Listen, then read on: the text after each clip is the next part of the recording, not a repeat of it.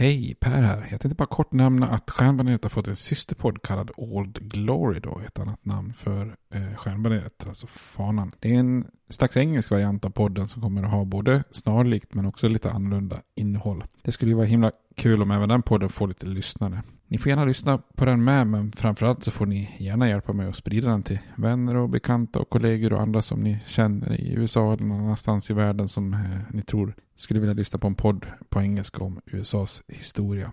Tack, det var bara det jag ville säga. Nu kommer avsnittet. Hej då! Millions of people have lost weight with personalized plans from Noom. Like Evan, who can't stand salads and still lost 50 pounds. Salads, generally, for most people, are the easy button, right? For me, that wasn't an option. I never really was a salad guy. That's just not who I am. But Noom worked for me. Get your personalized plan today at Noom.com. Real Noom user compensated to provide their story. In four weeks, the typical Noom user can expect to lose one to two pounds per week. Individual results may vary. Jewelry isn't a gift you give just once. It's a way to remind your loved one of a beautiful moment every time they see it. Blue Nile can help you find the gift that says how you feel and says it beautifully with expert guidance and a wide assortment of jewelry of the highest quality at the best price. Go to BlueNile.com and experience the convenience of shopping Blue Nile, the original online jeweler since 1999. That's BlueNile.com to find the perfect jewelry gift for any occasion. BlueNile.com. Hey, it's Ryan Reynolds, and I'm here with Keith, co star of my upcoming film, If, only in theaters, May 17th. Do you want to tell people the big news? All right, I'll do it. Sign up now and you'll get unlimited for $15 a month in six months of Paramount Plus Essential Plan on us. Mintmobile.com slash switch. Upfront payment of $45 equivalent to $15 per month. Unlimited over 40 gigabytes per month. Face lower speeds. Videos at 480p. Active Mint customers by 531.24 get six months of Paramount Plus Essential Plan. Auto renews after six months. Offer ends May 31st, 2024. Separate Paramount Plus registration required. Terms and conditions apply if rated PG.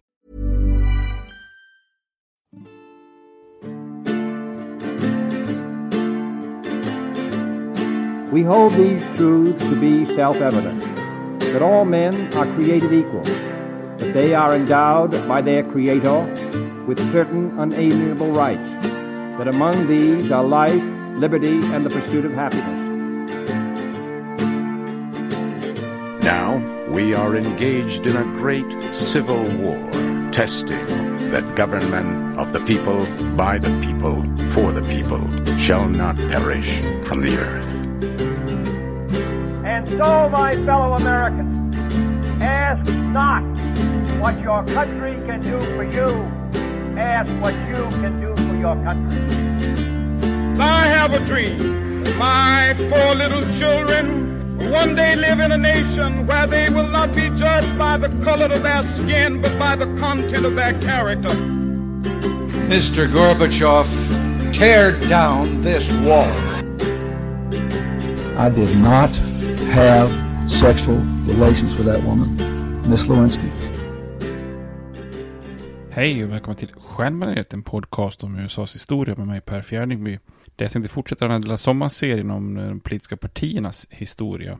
Jag släppte fyra avsnitt här tidigare i sommar och eh, vi gick igenom lite grann det här med att partier inte finns beskrivna i konstitutionen och det här eh, revolutionära idealet som spricker så fort eh, egentligen konstitutionen träder i kraft. Vi har gått igenom det första partisystemet som uppstår mellan Hamilton och Jeffersons eh, federalister och republikaner. Vi gick igenom det andra partisystemet där masspartierna slår igenom på allvar, där både det moderna de demokratiska och republikanska partiet eh, skapas, men där eh, striden framförallt under stor del av första halvan av 1800-talet består av en strid mellan demokrater och Whig-partiet. Sen kommer inbördeskriget och eh, förändrar landet och ut ur inbördeskriget kommer det så kallade inbördeskrigssystemet då, som kallas det för tredje partisystemet då. Där eh, republikanerna dominerar på många sätt och där partierna sen blir utmanade av det här People's Party, det populistiska partiet som var väldigt mycket en jordbruksprotest och en kamp om att få in silver som valuta.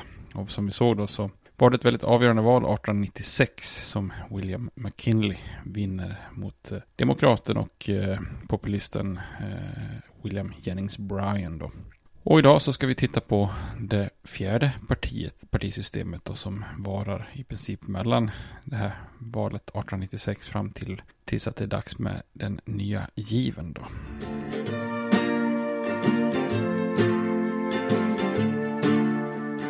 Men som sagt, valet 1896 inledde ju en ny politisk era och, och det som man då också brukar kalla för det fjärde partisystemet. Eh, och då uppstår ju ett nytt mönster i politiken då som skiljer sig från tiden mellan inbördeskriget och 1890-talet då. Och det är ett mönster som kommer att stå sig ganska länge då. Och hela den här eran, eh, 1896 till eh, 1932, om man ser, ser nästa skifte då, är ju väldigt präglat av att republikanerna dominerar och Demokraterna då som, som nästan knappt överlevde sekelskiftet där när de utmanades av, av populisterna eh, ligger då i opposition mot eh, Republikanerna då. Så Republikanerna då, The Grand Old Party, eh, vinner ju presidentposten eh, i Vita huset då de kommande 16 åren efter McKinley. Och förutom ett litet instick då på åtta år med demokraten Woodrow Wilson när republikanerna lite splittrade så skulle ju eh, landets president vara republikan under de kommande 36 åren då.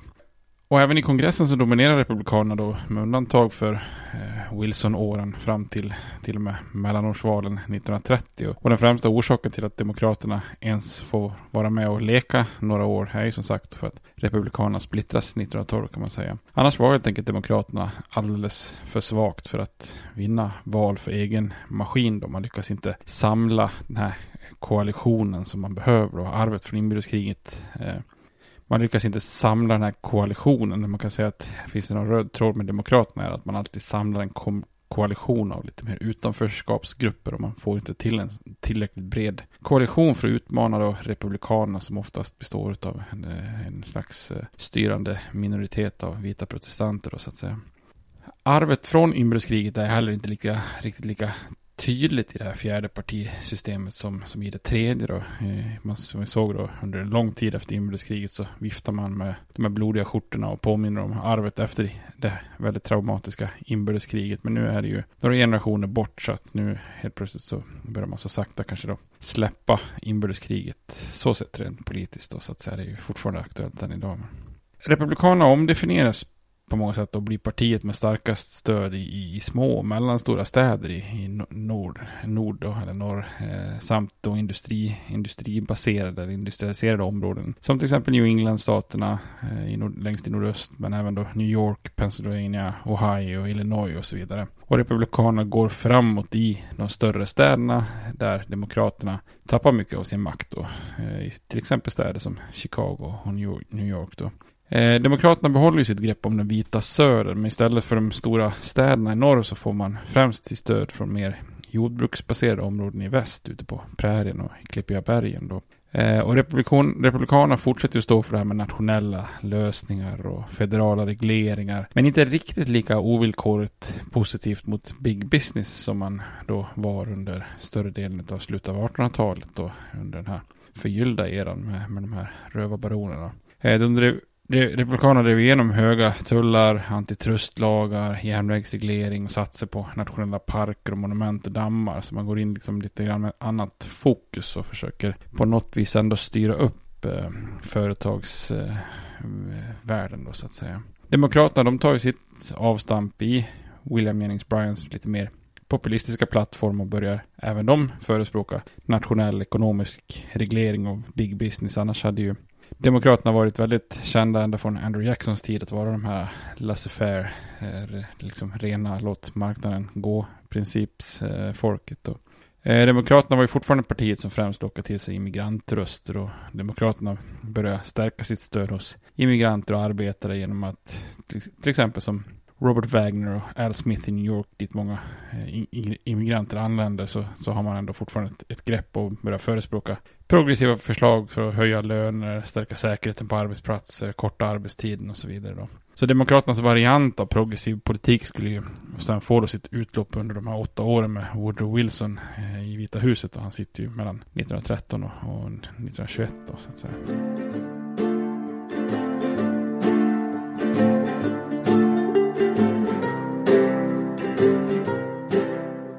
En anledning till att att de båda etablerade partierna går in lite grann i en ny inriktning när det gäller nationell reglering. Det är ju att landet efter valet 1896, 1896 lämnar det här turbulenta 1890-talet och går in i den så kallade progressiva eran. Eh, och för många amerikaner hade det ju på 1890-talet varit ganska uppenbart att faktorer som den oreglerade industrin och den oplanerade urbaniseringen och den aldrig sinande immigrationen skapar en rad problem i samhället. Eh, och den ekonomiska krisen 1893 kanske var droppen för många då. Om inte fullständigt kaos ska följas så behöver man då ta tag i frågor som social instabilitet och ekonomiska orättvisor och politisk korruption på, på olika plan då så att säga då. Och den här progressiva rörelsen menar ju då att folk via polit politiken då med hjälp av experter och en aktiv stat måste börja reglera och effektivisera och ordna upp landets samhällsproblem. Eh, så det finns ju tydliga spår i innehållet av, av de här förslagen som de här progressiva rörelsen kommer med som, som de här populistiska People's Party hade då. Men till skillnad från den eran då eh, så eh, är ju de här progressiva rörelsen i början av 1900-talet en väldigt bred rörelse som påverkar egentligen båda de etablerade partierna och långt även utanför partipolitiken då.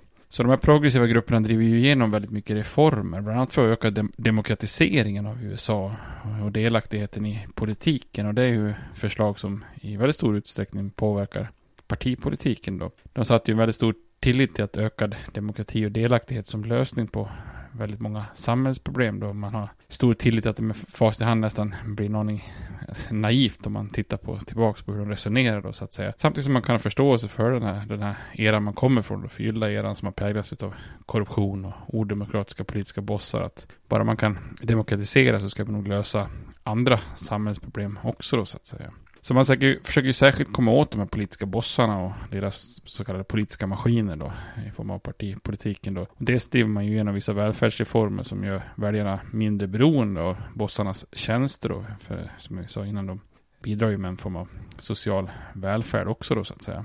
Inte bara negativ korruption då. Eh, men det genomförs också en hel del rättsprocesser där mycket av korruptionen avslöjas och man börjar röja upp då så att säga. Man driver också igenom en rad viktiga demokratiska former som rent allmänt tar makten från de politiska partierna och lägger den i händerna på väljarna då. Och alla de här reformerna förändrar ju verkligen spelreglerna för de politiska partierna. Då. Eh, för det första införs ju primärval i många delstater. Eh, inte på bred front, det kommer ju senare då. Men tanken här med primärval är ju att, att alla partimedlemmar kunde rösta för att nominera kandidater. Eh, och då tar man ju makten från partibossar och inre cirklar av partitoppar och som, som vanligtvis brukade då kom överens om nomineringar och grejer i kulisserna, bakom kulisserna då i rökfyllda rum då. Men nu blir det då folket som får välja kandidater.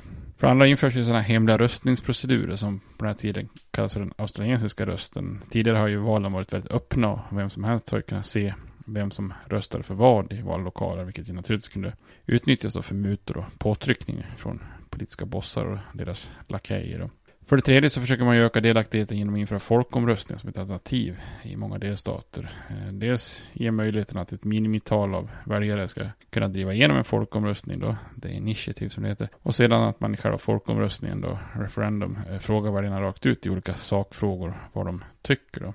Och fjärde reformen var rätten att under vissa processer kunna återkalla, alltså så kallad recall, eh, att återkalla en folkvald politiker innan deras mandat gick ut då, eh, om man var överens om att personen var inkompetent eller inte var lämplig att företräda dem längre då, så att säga.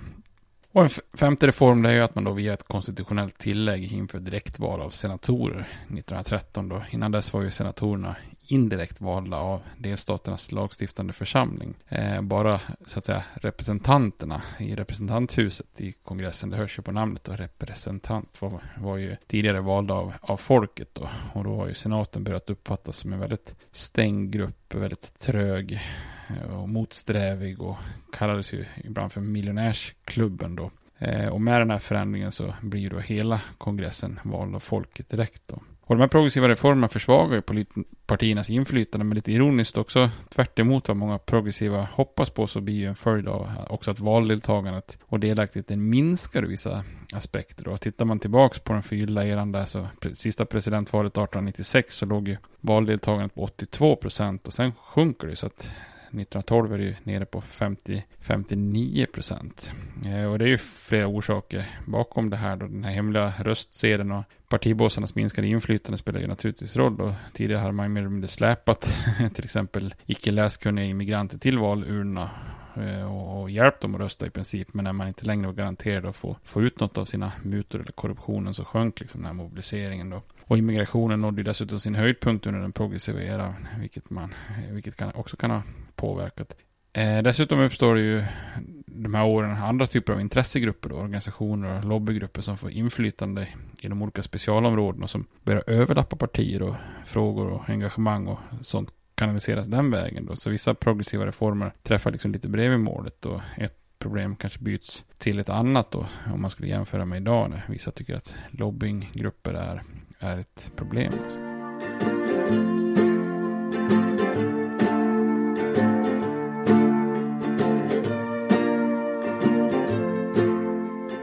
Det valet under den eran som är i princip mest intressant och som eh, påverkar partipolitiken väldigt mycket och som också håller på nästan att omstöpa hela systemet det är ju då valet 1912 när det progressiva partiet dyker upp. Och det är ju det som lite grann gör de progressiva intressanta att de finns egentligen i båda partierna, både bland republikaner och demokrater. Och under de här åren 1900 till 1920 så är det det som sker lite av en revolt inom båda partierna. Eh, och på många sätt så kan man säga att det här mordet på president McKinley blir viktigt för den progressiva rörelsen eftersom det då innebär att den progressiva Theodore Roosevelt intar Vita huset. Ehm, och även om de progressiva från båda partierna var i minoritet i kongressen totalt sett så lyckas Roosevelt driva igenom delar av den progressiva agendan då.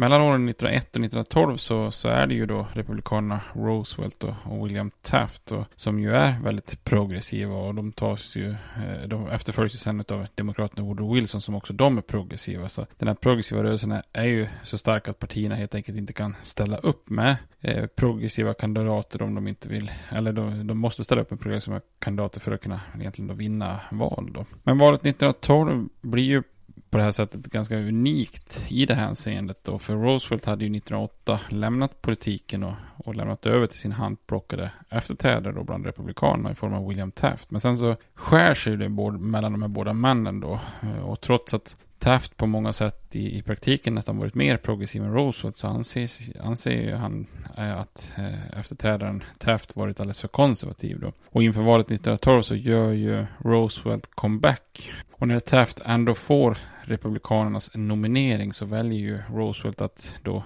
bryta sig loss och nominera sig själv för ett tredje parti då som är då det progressiva partiet eh, med ett ännu mer då progressivt parti program. Så här uppstår det ju då tre partier då. Och det här progressiva partiet får ju då smeknamnet Bull Moose Party. Bakgrunden är ju, eh, av händelsen är ju när Roosevelt under valkampanjen beskjuten under ett tal i Milwaukee då. Eh, hans tjocka manus och glasögonfodral räddar honom men med kulan i bröstet så fortsätter han ju talet och säger I don't know whether you fully understand that I have just been shot but it takes more than that to kill a bull moose säger han då och då blir det här parti, progressiva partiet och kallas för lite Bull Moose Party då. Eh, hade partiet manövrerat ut någon av de etablerade så hade vi kanske då pratat snarare om en älgtjur än en, en, en åsna eller en elefant då. Och i det här fallet kanske det var elefanten som hade försvunnit då. Men Roosevelts progressiva parti är ju då en otroligt stor utmaning för de etablerade partierna. Han är ju den mest potenta och den starkaste tredje partiutmaningen som någonsin dyker upp under 1900-talet. Då. Befriad från konservativa republikanerna så går ju Roosevelt till val med ett nytt parti då som har den dittills mest progressiva eller liberala partiprogrammet som något parti någonsin haft i, i tidigare i, i, amerikansk historia då.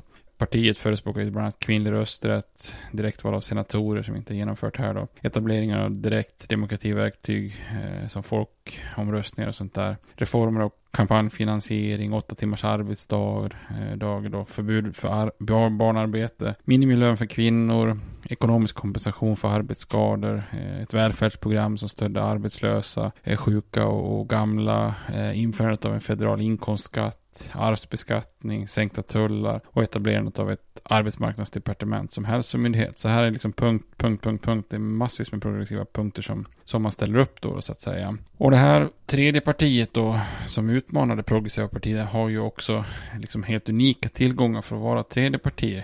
Eh, man är, har då liksom en hel samhällsrörelse av progressiva som stödjer partiets politik och, och hyllas av, av många i, i, i medier. Och dessutom ställer man ju då upp med Theodore Roosevelt, då, en, en presidentkandidat som som tidigare fått det största väljarstödet dittills i ett val eh, i, i, form av när Roosevelt vann då 1904. Eh, visserligen för Republikanerna, men ändå då med 56 procent. Och, och, och, dessutom har man mängder av potentiella och etablerade kandidater för val till kongressen då. Och man har ju då också en presidentkandidat i Roosevelt som har suttit i Vita huset och har erfarenhet så att säga. Så det här är ju ett parti som i princip inget tredje parti har haft så bra förutsättningar som, som det här progressiva partiet då. Eh, och partiet är ju det första riktigt stora att förespråka kvinnlig rösträtt och även utse kvinnor i ledande positioner då. Så den kända suffragetten och progressiva reformförespråkaren Jane Addams eh, bjöds till exempel in för att tala på partikonventet i första gången en kvinna får den äran då så att säga på många sätt kan man ju säga då att det här progressiva partiet var mestadels före detta republikaner som å ena sidan då avskydde demokraternas korrupta politiska maskiner men å andra sidan ville ha betydligt mer statlig reglering av samhället än de mer traditionella republikanerna då. Eh, och det som verkligen gör valet 1912 intressant är ju att demokraterna då samtidigt nominerar den också väldigt progressiva Woodrow Wilson till sina presidentkandidater. Och lägger man där till också då socialistpartiets Eugene Debs så har vi alltså ett val mellan fyra progressiva kandidater då. Och det, vi har alltså ett amerikanskt val utan någon uttalad konservativ kandidat och bland de här fyra nominerade. Och det har väl nästan i princip aldrig hänt senare, eh, vad jag vet och svårt att se att det händer igen nästan. Så här är verkligen en skillnad liksom om man backar tillbaks till slutet av 1800-talet där både Demokraterna och, och Republikanerna i princip var två konservativa partier. Och nu har vi alltså Eh, ett val mellan fyra eh, väldigt mer liberal progressiva partier då, eller kandidater. Just splittringen mellan Roosevelt och Taft gör ju att Republikanerna tappar sina progressiva väljare, vilket är ganska många då. Så Roosevelt och det här progressiva partiet vinner faktiskt betydligt mycket fler röster än Taft och Republikanerna då. Eh, ser man till elektorsröster som ju är det som i slutändan betyder något i ett presidentval så vinner Taft och Republikanerna bara åtta stycken elektorsröster. Medan då Roosevelt och de progressiva vinner 88 och eh, Wilson då vinner 435. Men det är ju den republikanska splittringen som banar vägen då för Woodrow Wilsons seger 1912 och som gör att Demokraterna får göra ett kort inspel vid makten i Vita huset och, och även i kongressen då mellan åren 1912 och 1920 då. Så det här är ju värt, värt att notera utifrån ett partipolitiskt perspektiv att de progressiva som tredje parti är en solklar tvåa i valet före då Republikanerna. Eh, så 1912 är ju det enda tillfället efter 1850-talet som ett tredje parti faktiskt lyckas få fler röster än något av de två eh, etablerade partierna, då, Demokraterna eller Republikanerna. Då. Tafts resultat var ju det sämsta som en sittande president någonsin lyckats prestera, både Både fram tills dess och, och, och eh, fram tills idag då i princip. Eller i princip fram tills idag. Så är det no har det någonsin funnits ett ögonblick där något av de etablerade, etablerade partierna var på väg att konkurreras ut på, på riktigt allvar så är det ju nu då. Republikanerna hade ju liksom redan en halv fot in på stigen som federalisterna och Whig-partiet vandrat till partiernas kyrkogård då så att säga. Men det här progressiva partiet tappar all den här potentialen och försvinner i princip fyra år senare. Och, och, och den allra främsta orsaken till det är ju helt enkelt att den stora ledaren Roosevelt vägrar att ställa upp igen för nominering och offentligt ställde sig bakom Republikanernas kandidat 1916 då, Charles Evan Hughes då. Första världskrigets utbrott är det som påverkar väldigt mycket då, både Roosevelts val och, och, situationen med då, att man vill skapa nationell enhet. Och Roosevelt är ju som ni kommer ihåg, han hade ju sin eller, karriär och, och tacka för det här, det här med spanska-amerikanska kriget och med Rough Riders, han är ju lite av en militär så han är ju nästan på väg att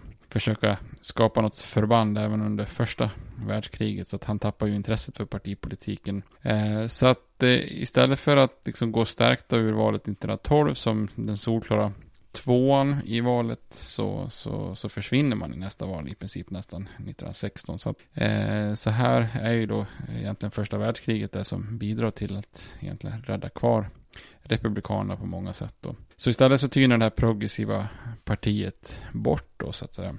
Robert LaFollette, eh, som är en av det progressiva partiets grundare och starka profiler egentligen för hela den progressiva rörelsen, dammar ju av det partinamnet när han ställer upp i presidentvalet 1924 då. Och som den enda riktigt liberala kandidaten det året så vinner han ju ändå respektfulla 16 procent av rösterna. Men eh, det innebär till slut enbart att han får elektorsrösterna i hans hemstat Wisconsin då. Så att även om det är ett bra val av ett tredje parti så är det ju liksom verkligen ett steg tillbaka för de progressiva jämfört med, med Roosevelt 1912 då. Så det progressiva partiet blir aldrig eh, ett parti som slår ut eh, Republikanerna, men de bidrar ju ändå väldigt, väldigt mycket till den amerikanska politiken på i princip samma sätt som People's Party och vissa andra tredje partier tidigare har gjort då. Att, att även om man är nära så, och aldrig riktigt tar över från de etablerade så, så påverkar man ju politikens innehåll väldigt mycket. Eh, tillsammans med hela den här progressiva rörelsen så såg man ju till att väldigt många progressiva reformer eh, ge, genomfördes och, och överlevde. Då.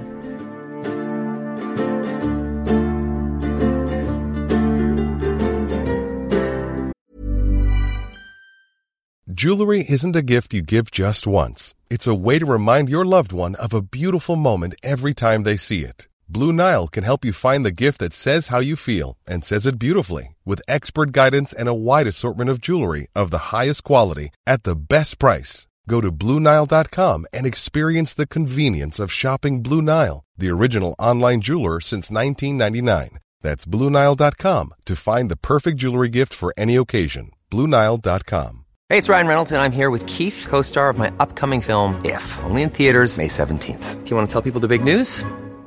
All right, I'll do. Sign up now and you'll get unlimited for $15 a month in six months of Paramount Plus Essential Plan on us. Mintmobile.com slash switch. Upfront payment of $45 equivalent to $15 per month. Unlimited over 40 gigabytes per month. Face lower speeds. Videos at 480p. Active Mint customers by 531.24 get six months of Paramount Plus Essential Plan. Auto renews after six months. Offer ends May 31st, 2024. Separate Paramount Plus registration required. Terms and conditions apply if rated PG.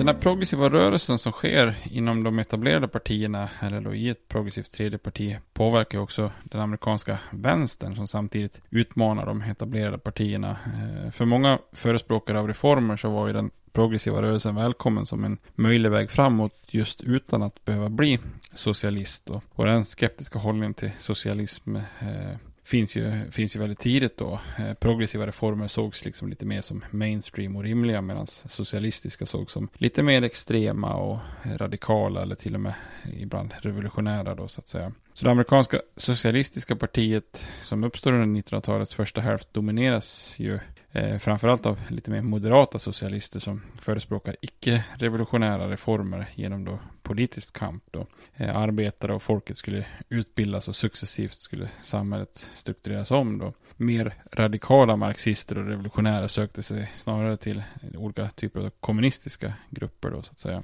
Och Socialistpartiets valplattform eller partiprogram 1912 när man ställer upp då så inkluderar ju även de då kvinnlig rösträtt, avskaffandet av elektorsystemet, representation i kongressen för huvudstadsdistriktet DC driver man bland annat, hälsovårdsreform och instiftande av en hälsomyndighet vill man driva igenom, förbud mot barnarbete, kortare arbetsdagar, minimilöner och pension för äldre arbetare.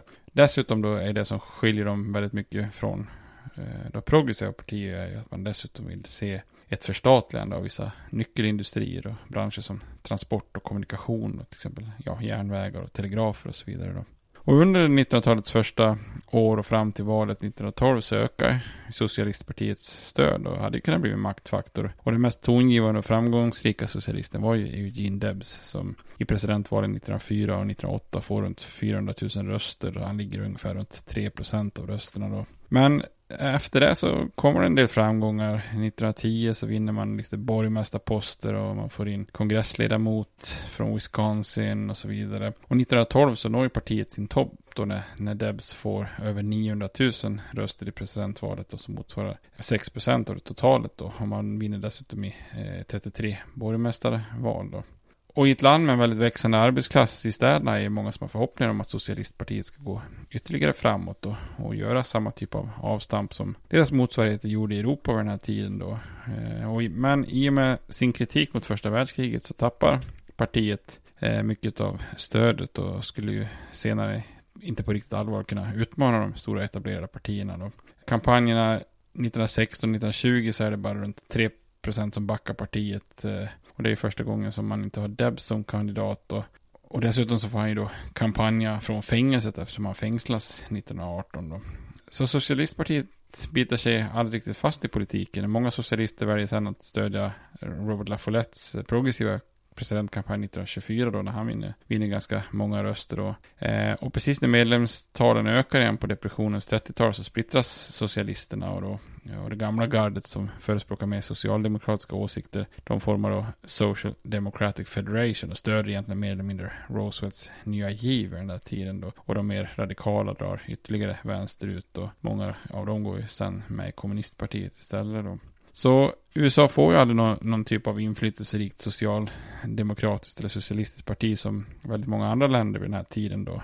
I Europa så etablerar sig ju social, socialdemokratin ganska starkt i, i länder som Storbritannien då, alltså Labour Party. Eh, men även Sverige, Tyskland och flera andra då. Eh, och i andra länder är ju kommunisterna starkare som till exempel Italien då. Men samma utveckling sker ju inte i USA och det är ju väldigt många som vid den här tiden är otroligt förbryllade av det här då för att Bland annat hade ju Karl Marx, jag tror jag nämnde det i översiktsserien, eh, han trodde ju att den socialistiska revolutionen skulle komma just i USA. Då, där kapitalismen hade fått froda då, som han såg det skamlöst eh, mer än någon annanstans i, i världen då. Eh, och liksom skapat scenen för den här slutliga revolutionen och kampen då. Och när de här väldigt våldsamma arbetskonflikterna bryter ut som, med namn som Haymarket och Homestead och Pullman på 1880 och 90-talen så såg ju de här förväntningarna ut att stämma då så att säga. Det blir väldigt konfrontativt. Eh, men till många då socialistiska förespråkare så blir ju USA en stor besvikelse då.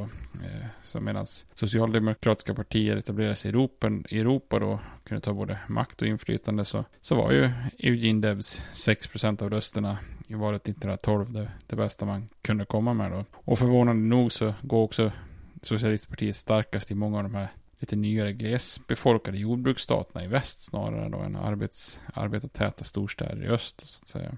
Så europeiska länder under 1900-talets första hälft så skapas ju väldigt mycket socialdemokratisk politik, massa olika ja, välfärdsprogram och förstatligande av järnvägar och telefoni och allians med fackförbund och massa annat. Och, och det här är ju väldigt många aspekter som, som inte har någon motsvarighet och som saknas än idag i USA. Då. Och man kan ju fundera på, det finns ju väldigt många olika teorier och hypoteser om varför det blev så att det aldrig uppstod ett socialdemokratiskt parti i USA. Då. Man kan ju lyfta många olika då. Eh, en faktor är ju de svaga fackliga organisationerna som dessutom aldrig då liksom lyckas förena sig med socialistpartiet på, så, på samma sätt som i många europeiska länder. Då. Eh, en annan orsak man brukar lyfta fram är ju det här eh, avsaknaden av aristokratiska och feodala arv då, där man, där man inte har några titlar och inte har någon liksom elit eh, på, på någon slags lagstiftat sätt utan, eh, utan att man har en stark tro på det här med all men are created equal även om klasskillnaderna är stora i USA då så att säga.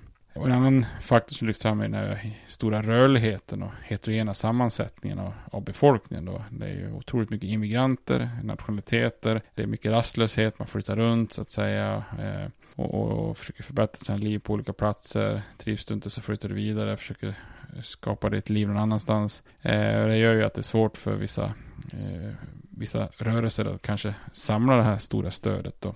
En annan faktor är tajmingen som, som jag tror är väldigt viktig då. I Europa så sammanfaller ju kampen för ekonomiska rättigheter som, som socialdemokratin driver under industrialiseringen eh, så sammanfaller ju den oftast med kampen för politiska röst, rättigheter som rösträtt och så vidare då.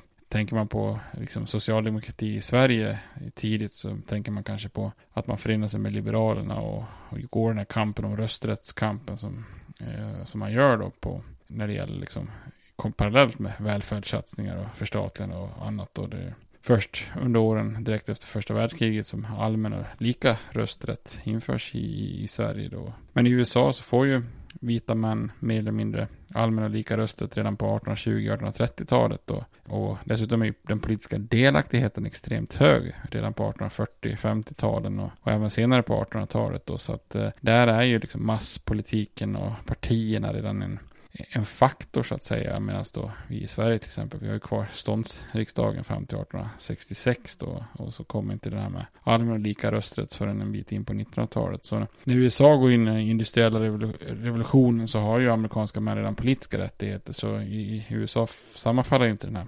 politiska kampen med, med den här ekonomiska kampen. Och det kanske gör att ett socialistiskt parti hade svårt att etablera sig. Eh, de här politiska rättigheterna var redan säkrade. Så att det var egentligen mer fokus i så fall på det ekonomiska. Och där hade man ju redan den progressiva rörelsen. Och den progressiva rörelsen kanske kändes mer icke-revolutionär och, och, och, mer mainstream då. Så att eh, det uppstår en progressiv rörelse men inte någon socialdemokratisk rörelse då.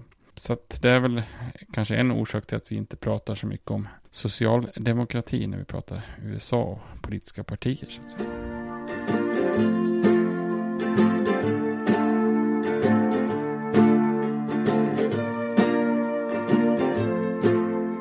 Tittar man vidare då så första världskriget sätter ju punkten för den progressiva eran. Och åren omedelbart efter första världskriget präglas ju av väldigt mycket instabilitet och osäkerhet och våld och paranoida tankar.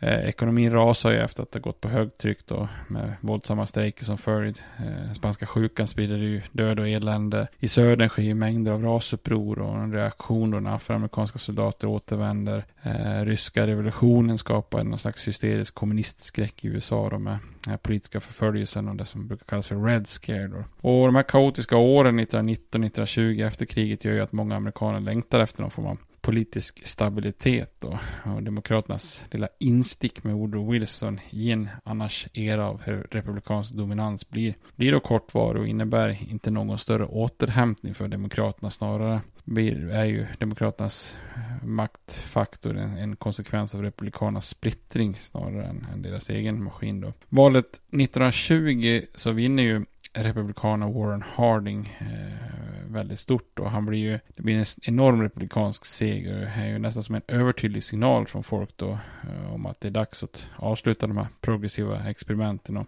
återgå till en mer försiktig statlig inblandning i samhället då. Och Harding förespråkar ju då en tillbakagång till det normala, normalcy som han säger då. Eh, så 20-talet blir ju, brukar kallas för det republikanska decenniumet. Eh, och det är inte så konstigt på något sätt, för det, det var verkligen vad det var, åtminstone på ytan. Republikanerna kontrollerar presidentposten i Vita huset mellan 1919 och 1933 då, med de tre presidenterna Warren Harding, Calvin Coolidge och Herbert Hoover. Och det är lite av en sån andra okända presidenternas era på många sätt. Dessutom så kontrollerar ju Republikanerna både båda kongressens kammare på, på Kapitolium då mellan just åren 1919 och 1931 då, alltså i princip hela 20-talet och lite till då. Eh, dessutom är ju Republikanernas segrar på 20-talet är ju rejäla. Harding vinner 1920 då väljer han, vinner han då väljarnas röster, alltså det här popular vote med 60% mot Demokraternas 34% då. Calvin Coolidge vinner 1924 med 54 procent av rösterna mot 29. Eh, och Herbert Hoover vinner 1928 med 58 mot 41. Så här är det liksom inte någon ynka procent hit och dit. Utan det är ju liksom stor slam för varje republikansk presidentkandidat. Då.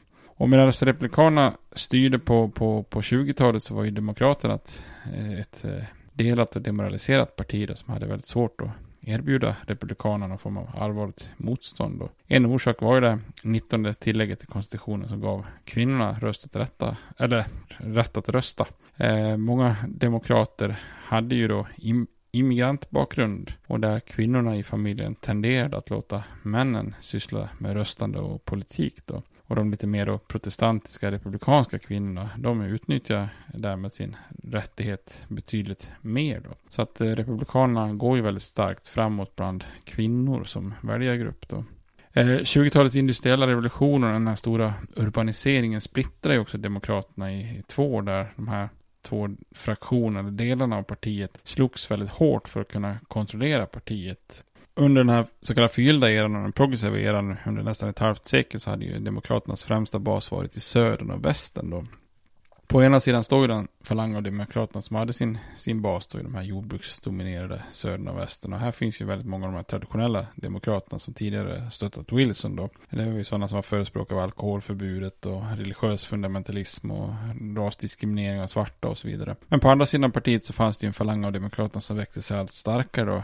Och det här var ju demokrater som bodde i storstadsområdena i norr och i mellanvästern och och i den gruppen fanns det ju väldigt många immigranter och ättlingar till immigranterna som började bli politiskt aktiva. Och inte sällan var det ju katoliker och judar och starka motståndare till förbudet, vilket gjorde att de hade få saker gemensamma då med den andra fraktionen av partiet. Då. Och presidentvalet 1924 gjorde ju den här splittringen inom det demokratiska partiet pinsamt tydlig då. Eh, på ena sidan så har man de vita protestanterna i södern som förespråkar förbudet av alkohol och rasism och på andra sidan så har man då storstadsdemokraterna i norr då som motsatte sig förbudet och vill ha ökad makt för, fack, makt för facket då. Eh, och det här är det hittills längsta konventet. Det tog ju partiet 103 omröstningar innan man lyckas välja då en kompromisskandidat i form av John Davis från West Virginia då.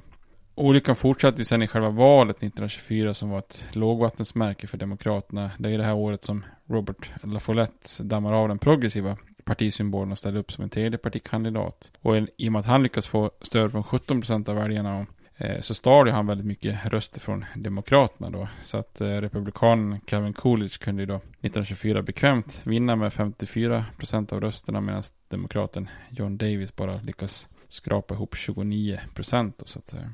Så Demokraterna lyckas inte under någon gång på 20-talet att erbjuda ett rimligt alternativ till Republikanerna på, på nationell nivå. Men som så många gånger förr i USAs historia så måste man också se på delstatsnivå. Och där var ju Demokraterna långt ifrån eh, då ett totalt besegrat parti. På lokal basis i delstaterna så kunde lokala demokrater manövrera tämligen fritt liksom och tilltala väljare med, med starka regionala frågor. Då. Efter förlusten 1928 hade man ju kunnat beskriva Demokraterna egentligen om man drar ut den röda tråden som ett parti som bara fungerar sämre och sämre då. Tittar man på Demokraternas glansdagar på 1830 och 1840-talet när man liksom dominerat så hade man ju då efter inbördeskriget och under slutet av 1800-talet varit relativt jämnstarka med Republikanerna för att då efter sekelskiftet hamna i någon slags minoritetsstatus där man inte nådde framgång alls. Och, om inte motståndarna splittras som i fallet, fallet 1912 då. Så att Demokraterna är ju liksom ett parti som sakta, sakta går ut för om man tittar rent historiskt här från eh, på 20-talet då. Mellan egentligen då inbördeskriget då 1932 så hade man ju bara lyckats få två män valda som presidenter då. Grover Cleveland och Woodrow Wilson då. Och båda fallen så hade ju väljarna i princip kastat ut dem från Vita huset med en fas då. Cleveland i princip också nästan utkastad ur sitt parti då. Så Demokraterna är ju ett parti som bara blir svagare och svagare och svagare hela tiden då. Partiet hade ju också under den här tiden väldigt stora svårigheter att hitta någon lämplig presidentkandidat. Och de flesta demokratiska politiker var ju endera från södern eller då en katolik från norr. Men det var ju också en bakgrund som gjorde det nästan omöjligt att vinna ett, ett presidentval då. Eh, och de flesta demokratiska ledare som var protestanter utanför södern kom från små stater i väst som Colorado, Nebraska, Montana, South Dakota, vilket inte var, heller var speciellt gångbart i ett presidentval när man behöver vinna de viktiga vågmästarstaterna som Ohio och New York och så vidare då. Och utifrån det perspektivet sen så är det ju inte att undra på att man når framgång sen då med Franklin D. Roosevelt 1932 då som då är just en protestant från den viktiga delstaten New York och som också är acceptabel i södern.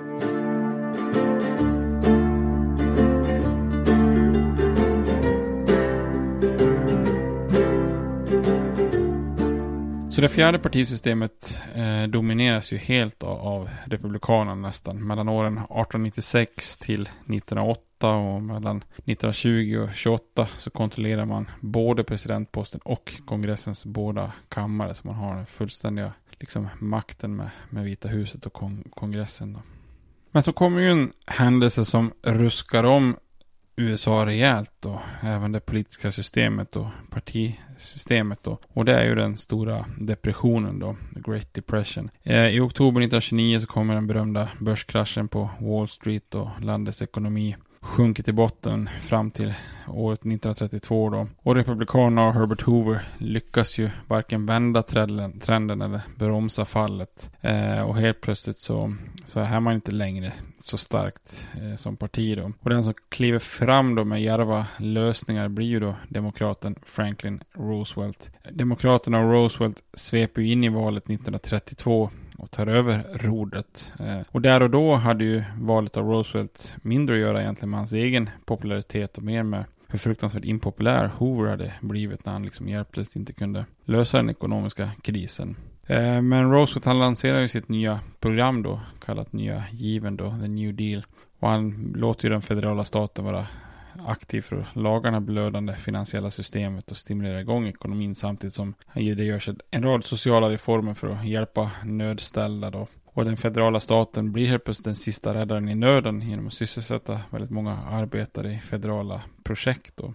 Eh, och när vi gick igenom nya given så vet ni att det kommer också en annan våg, andra våg av reformer då. Med socialförsäkring och pensioner och stärkt arbetsrätt. Då. Och hela den här nya given innebär ju en väldigt stor expansion av det federala statens ansvar. Inom då både utbildning och boende och sysselsättning och välfärd och direkta bidrag och så vidare då. Och runt den här nya given politiken så lyckas Roosevelt bygga en ny stark demokratisk koalition då. Och det är ju därför som eh, man brukar säga att den här avgörande händelsen och det avgörande valet 1932 alltså innebär att man lämnar det fjärde partisystemet och går över i det femte partisystemet, det så kallade nya given-systemet. Så 1932 är ju ett avgörande val då, efter att ha dominerat politiken nu många hänseenden under i princip 70 år, så var ju då Republikanernas dominans över på ett ögonblick och det skulle dröja hela 15 år innan man återfick majoriteten i någon av kongressens kammare och det skulle dröja ytterligare 20 år innan man återerövrade Vita huset. Så att Demokraterna gör en stark comeback i i då eh, det femte partisystemet. Men det ska vi prata mer om i nästa avsnitt. Tills dess får ni göra det bra. Hej då! States like these and their terrorist allies constitute an axis of evil. And if the hippies and the yippies and the disruptors of the systems that Washington and Lincoln as presidents brought forth in this country will shut up and work within our free system of government, I will lower my voice. If the impeachment provision in the Constitution of the United States will not reach the offenses charged here, then perhaps that 18th century Constitution should be abandoned to a 20th century paper shredder. Therefore, I shall resign the presidency effective at noon tomorrow.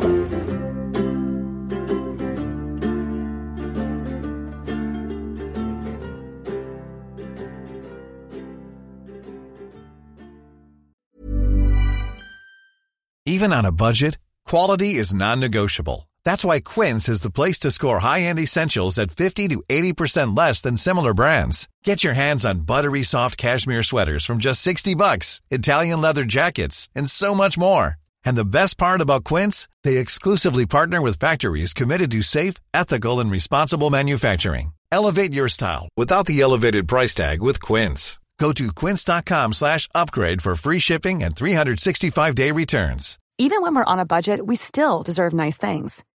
Quince is a place to scoop up stunning high-end goods for 50 to 80% less than similar brands. They have buttery soft cashmere sweaters starting at $50, luxurious Italian leather bags, and so much more. Plus, Quince only works with factories that use safe, ethical, and responsible manufacturing. Get the high-end goods you'll love without the high price tag with Quince. Go to quince.com slash style for free shipping and 365-day returns.